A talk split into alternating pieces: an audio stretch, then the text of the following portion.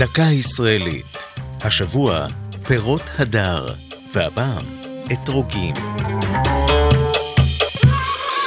יש בו גם תורה וגם מעשים טובים, גם טעם וגם ריח.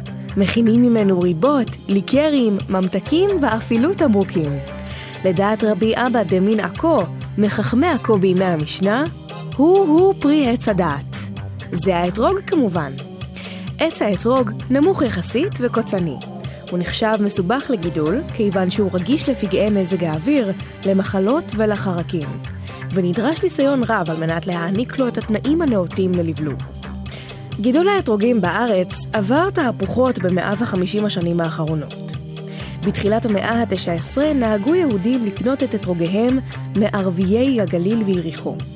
פרדסי האתרוגים הראשונים ניטעו בידי יהודים בשנות ה-50 של המאה ה-19 ביפו, וסביבם ניצת ויכוח, כי היו שהאשימו את המגדלים בהרכבת האתרוגים.